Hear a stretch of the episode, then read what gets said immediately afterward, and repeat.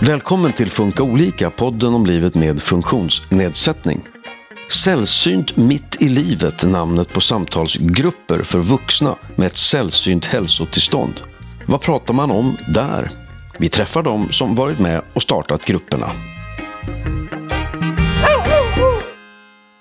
Mitt namn är Susanne Smedberg och idag hälsar jag dig välkommen, Erika Lundström. Hej! Hej hej! Och eh, Karin Högvall. Hej hej! Ni kommer båda från Riksförbundet Sällsynta diagnoser. Ni har startat upp samtalsgrupper för vuxna med ett sällsynt eh, hälsotillstånd, Sällsynt mitt i livet. Ett forum framförallt för existentiella frågor. Och ni lever båda själv med en egen diagnos. Eh, Karin, du har något som heter systemisk mastocytos. Yep. Och Erika, du har en diagnos som heter akut intermittent porfyri. Yep. Utan att eh, fördjupa oss så mycket i era diagnoser, vill du bara kort beskriva, Karin, vad innebär diagnosen för dig? Eller vad gör den med Mm. dig? Eh, den gör ju lite olika saker. Det som blir kanske mest märkbart för min omgivning och mitt arbetsliv, det är att jag lever med en ständig smärta i kroppen. Och jag har otroligt svårt att äta olika saker. Jag är en problematisk kompis att gå på restaurang med. Så det är det, det, är det mest påtagliga som märks. Och hur är det för dig då, Erika? Ja, jag har ju turen att jag är själv inte så sjuk på, på grund av min diagnos. Och, men jag måste hela tiden förhålla mig till den eftersom jag eh, ska undvika mycket mediciner till exempel. Så det gäller för mig att hålla mig så frisk som möjligt så att jag inte får fel mediciner. Eh, det handlar mycket om att förebygga och förhindra. Men det finns ju de som har samma diagnos som jag som är väldigt sjuka och som är regelbundet på sjukhus och så. Så finns det också olika slags porfyrisjukdomar. Det här är en av de vanligare bland de ovanliga. Vad skulle ni säga är gemensamt om man har en sällsynt diagnos? Är det något som liksom ändå är gemensamt för många, så att säga? Ja, alltså jag, skulle, jag skulle säga att det som vi brukar benämna som sällsynthetens dilemma, det är som om man tänker sig att man lägger ett raster över hela livet. Den sällsynta diagnosen påverkar allt för de allra flesta av oss. Ehm, den påverkar våra möten med olika myndigheter, olika personer inom vård och omsorg, ehm, personer inom habilitering. Det, det påverkar hur man ah, beter sig när man är ute och gör saker, när man ska åka på resor, när man ska interagera på arbetsplatser. Så det finns hela tiden en extra, ja, ett extra raster över livet. Om vi går in och pratar om de här grupperna då. Ni träffas sex gånger och eh, varje tillfälle har eh, ett tema. Eh, och temana har ni kommit fram till tillsammans med medlemmar. Mm. Absolut, det har varit otroligt viktigt eh, att det är medlemmarna som har plockat fram temana, att det inte är vi som har suttit på kammaren hemma på kansliet och bestämt. Första träffen har rubriken just att känna sig annorlunda. På vilket sätt känner man sig annorlunda? Vad säger du, Erika? Alltså det är på olika sätt. Man kan ju avvika till utseendet. Eh, man kan ha olika begränsade förmågor. Många gånger har man någon form av funktionshinder, eh, ibland flera. Det är väl också det att det är det här med att man inte kan delta på, på samma sätt i, i de, de flesta aktiviteter och sådär. Eh, Man kan känna sig konstig, man kan känna sig annorlunda hela tiden och, och vara den här udda figuren. Liksom. Eh, har man no någonting som sticker ut, som avviker från det så kallade normala, så kan man ju bli stirrad på till exempel. Man kan få konstiga frågor. Eh, man kan bli illa behandlad helt enkelt. Eh, och det där varierar ju från person till person och beroende på vad det är för någonting. Och många försöker ju avväpna genom att använda humor, om man orkar det. Eh, ibland kanske man blir jätteledsen, men man visar det inte. Är det barn så brukar det vara lättare att, att liksom hantera, för då kan man ja, förklara på ett annat sätt och då blir man inte sårad på samma sätt oftast. Kan det vara bättre att, att fråga, även om man är, vuxen då, så att säga? Jag tycker ju det. Och eh, det är många som tycker det också, att det är bättre att kom fram och ställ frågan istället för att titta bara. För jag har nog än så länge inte mött någon som inte vill få en möjlighet att berätta om vad det är man har för någonting. Så att, eh, ja, våga fråga skulle jag säga och lämna med. Vi kommer in också på det här med självkänsla och självförtroende som jag tänker också påverkas av det här att känna sig annorlunda. Vad säger deltagarna om eh, det?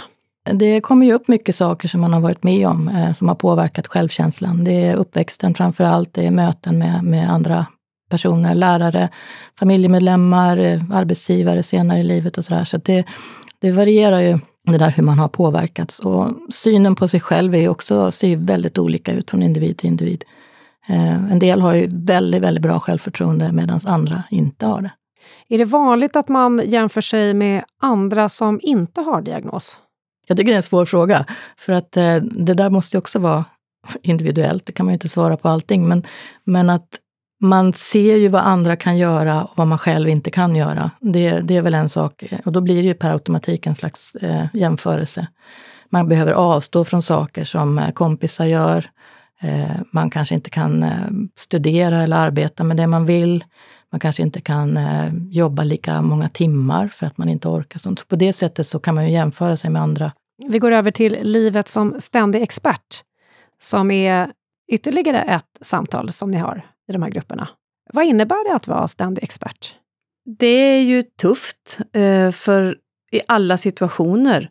Jag känner ingen som inte känner att de måste ha kontroll. Precis som Erika började säga, jag måste ha kontroll på vilka mediciner jag tål och inte.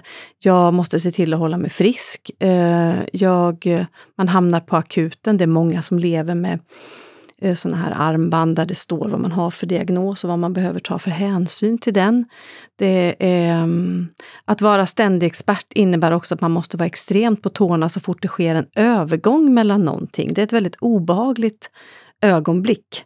Vare sig det är övergången från barn och ungdomsvård till vuxenvård eller när du byter läkare i vuxen ålder, när du byter team, när du träffar ny personal på habilitering, när du möter nya kollegor, om du byter arbetsplats. Alla de övergångarna är, är tuffa. Du nämnde det här med armband. Finns det några andra sätt att liksom ha det här dokumenterat? Eh? Det är ju också så möjlighet att dokumenterade i journalen. Man kan märka journalen med en uppmärksamhetssymbol som syns. Varningskort finns det också. Något som heter, alltså, en del, alltså i mm. plånboken så har man någonting som visar att man... Det, det är ju de händelser man inte själv kan kommunicera. Vad önskar man då från hälso och sjukvården och tandvården för att eh, minska den här eh, expertbelastningen på en själv, så att säga?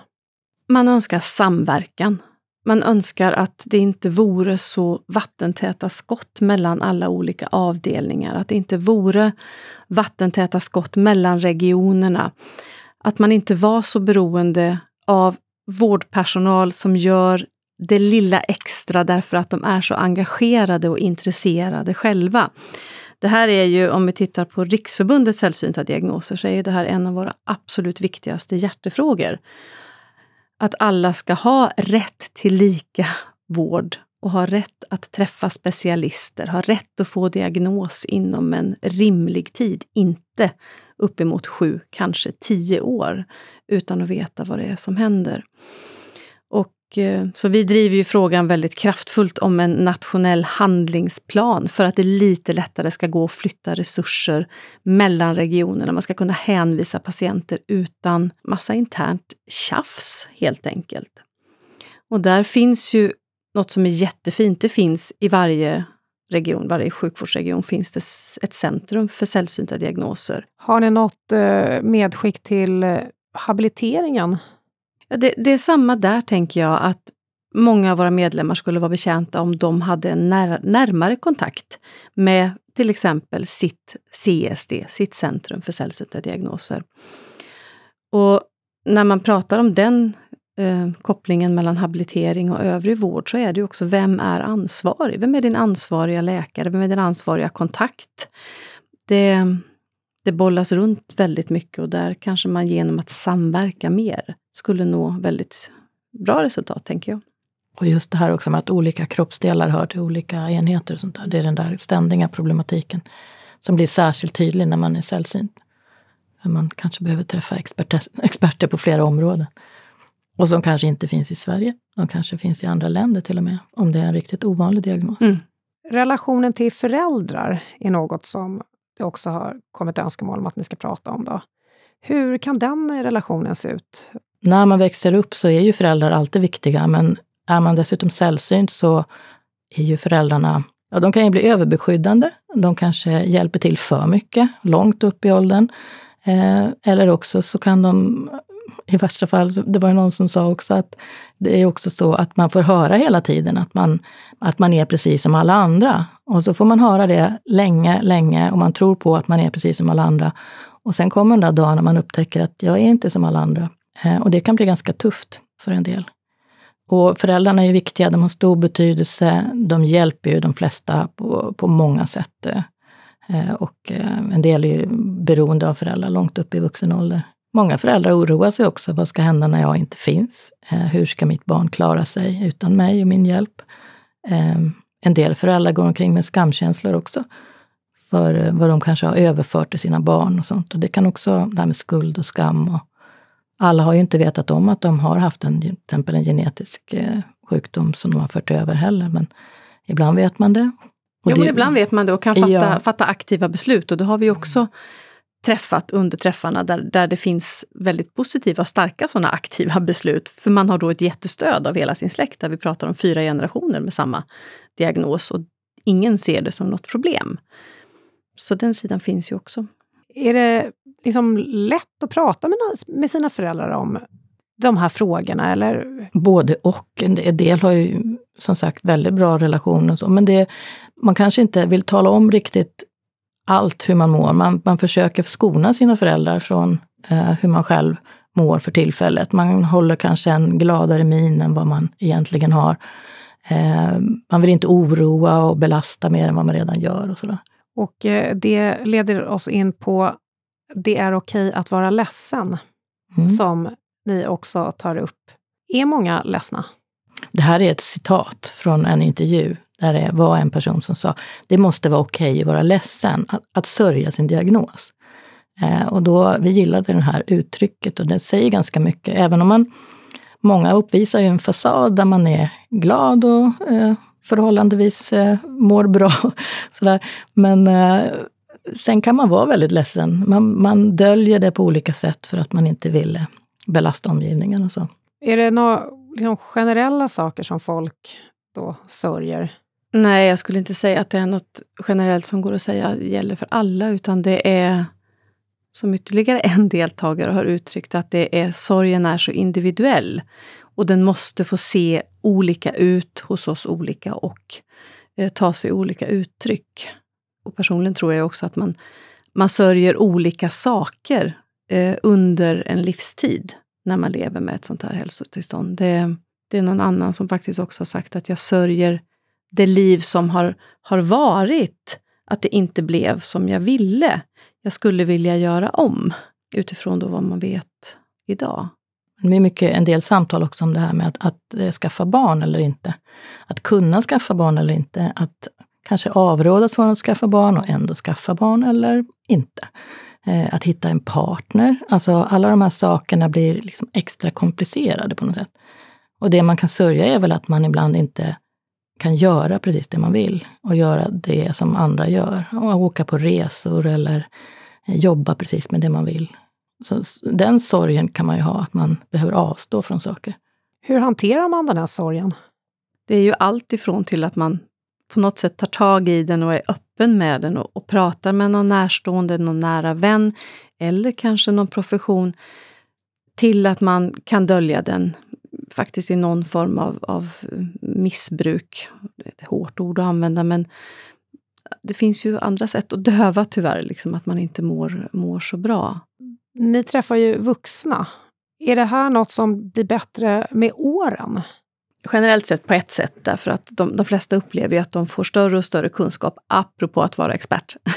Man blir mer och mer expert, man blir mer och mer förstår att man inte bara kan läsa på om en specifik, sin egen diagnos. För det är ju samma sak där, inom varje diagnosgrupp finns ju en otroligt stor variation i hur man, hur, vad man har för mående. Så att eh, på det sättet kan det ju också bli lättare när man är äldre. Och man, man har också hunnit utveckla fler strategier för bemötande och för att folk tittar, som vi pratade om förut. Och avslutningsvis eh, så pratar ni just om då tankar om eh, min morgondag. Ja, Vi hade, vad hette det nu, tankar om min framtid. Min framtid. Min framtid hette det till och med bara. Min framtid. Och det blev så stort, så när vi gjorde utvärderingar med medlemmarna och pratade så var det, det, var för, det, var för lång, det kändes för långt fram för de flesta, så att vi snävade ner det i tanken till min morgondag. För det är också en glidande skala. Vad är min morgondag? Du kan vara i övre tonåren och så får du en diagnos och läkaren säger att nej, du, du, eh, förmodligen blir du aldrig mer än 30 år gammal. Uh, och sen sitter du plötsligt och firar, inser du, din 34 födelsedag. Och forskningen har gått framåt. Du får kontakt med läkare som säger att nej men jag vet personer i andra länder som lever med din diagnos och de är 80. Och då, ja, då öppnar sig som du förstår en helt annan, eh, annan aspekt på det här. Så att eh, det har blivit bra att hålla det som ett ganska kort, eh, kort perspektiv. Liksom. Hur pratar deltagarna om det här? Vad kommer det upp eh, vid ett sånt här samtalstillfälle? Mm, alltså det kommer upp tankar om vad, vad som ska hända närmaste tiden. Lever man ensam så funderar man över om man ska träffa någon partner. Eh, är man lite äldre kanske man oroar sig för hur det ska bli, hur, hur kroppen ska fungera när man blir äldre. Eh, om man kommer att få den omvårdnad som man behöver. En del oroar sig för sin ekonomi för att man inte har jobbat tillräckligt mycket. Eh, den här ständiga fighten med Försäkringskassan känner i princip alla igen, mer eller mindre. Eh, och ja, det finns också politiska aspekter som ibland har kommit upp. Vi har ju några som är också politiskt aktiva som oroar sig för att rättigheter ska hotas på sikt och sådana saker. Så att det, det finns ju högt och lågt egentligen om oro och tankar om framtiden. Eh, tyvärr, jag uppfattar dem som att de är ofta är ganska dystra. Det är sällan det kommer såna här, ja, då kommer nog hända och så. Sådär. Nej, inte, inte den här diskussionen som är att när jag går i pension, då ska jag åka till nej, dit och sånt. dit. Eller då ska jag bara leka med mina barn. Alltså det, nej, inte det, utan det är faktiskt den andra, den andra sidan. Den jag tror många tar dagen som den kommer också. Ja. Eh, man, man vågar inte tänka så långt framåt, för att man vet inte. När inte ens experterna vet vad som händer med en, den här diagnosen eller hälsotillståndet, eh, hur ska man själv då ens veta eller våga planera och gissa? Det, det, det är någon slags extra oro. Det är många tunga frågor som eh, ni pratar om. Vad är positivt med att ha en sällsynt diagnos? Finns det någonting? Ja, jag, jag tycker ju att, eh, om jag gör en personlig reflektion, att jag har hamnat i sammanhang som jag inte skulle hamnat i annars. Jag har träffat människor som jag aldrig skulle mött i mitt tidigare odiagnostiserade liv. Jag har nog aldrig känt personligen att det blir rätt eller fel stig, liksom, utan det, det, det blir andra saker som man plötsligt får, får möta. Är det något som du har? Ja, jag vet att deltagare som fick den här frågan, eh, de, de förstod inte frågan. För det var vad då positivt? Det är väl ingenting som är positivt med att ha någon, leva med ett sällsynt hälsotillstånd. Men jag har också reflekterat så efteråt och tänkt att Eh, det finns ju vissa saker som du nämnde också Karin, men man måste ju åtminstone själv, på grund av sina egna erfarenheter, bli bättre, ha en bättre förståelse för andra som man möter som är annorlunda. Eh, och jag har ju rent praktiskt så har jag fått mitt jobb på grund av att jag är sällsynt. Eh, och andra kanske hittar, hitta saker, som, alltså man, man lär sig mycket om sig själv också. Och varför är de här träffarna så viktiga? Vad har deltagarna sagt hittills? En, en deltagare har sagt att mitt hjärta har växt under de här träffarna. Jag är inte ensam, säger en del. De upptäcker att det finns andra som har varit med om liknande saker. Eh, man peppar varandra väldigt mycket. Mycket skratt. Eh, och alltså igenkänning, dråpliga situationer man kanske kommer ihåg. Eh, lite tårar ibland när det blir känslomässigt och så. Alltså att man, man blir stärkt. Man kan i bästa fall hitta någon gemenskap. Eh, och det är det vi vill. Jo, och deltagare har också vittnat om att de har fortsatt de här samtalen hemma, för det har ju det hänger ju kvar efteråt och de har tagit upp tråden med anhöriga och, och, och, vänner och fått fördjupade samtal med dem också om de här ämnena utifrån vinklingen på, på, tem, på träffarna. Avslutningsvis då, hur många är ni på träffarna? Vi har ju bara kört digitala träffar än så länge och då har det ju varit ungefär mellan fem till sju stycken. Och sen är det då en samtalsledare och eh, vi tänker oss mellan fem och tio på fysiska träffar. Och eh, vi har pratat om att det är sex träffar totalt. Hur ofta ses ni? Ja, när teman, tematräffarna drar igång så ses man en gång i veckan. Och eh, då kan jag tillägga att eh, under hösten 2022 så kommer det vara de här fysiska träffarna i Linköping, Stockholm och Umeå. Mm. Och om någon lyssnar på det här, var vänder hen sig för att anmäla sig till en av de här samtalsgrupperna? Det går jättebra att mejla till mig direkt. Och jag heter ju Erika och jag stavar det med C. Lundström snabela eh, sallsyntadiagnoser.se. Och man kanske också kan höra av sig till Riksförbundet eh, för ja, sällsynta diagnoser? Då är det den vanliga infoadressen, så kan man skicka dit. Eller ringa till oss förstås. Där säger jag stort tack till dig, Erika Lundström, och till dig, Karin Högvall, båda från Riksförbundet Sällsynta diagnoser. Tack, tack. Du har lyssnat på Funka olika, en podd från Habilitering och hälsa som en del av Region Stockholm. Det här var sista avsnittet i vår serie om sällsynta hälsotillstånd. Men vi är snart tillbaka med nya avsnitt och då ska vi prata om våld mot barn med funktionsnedsättning.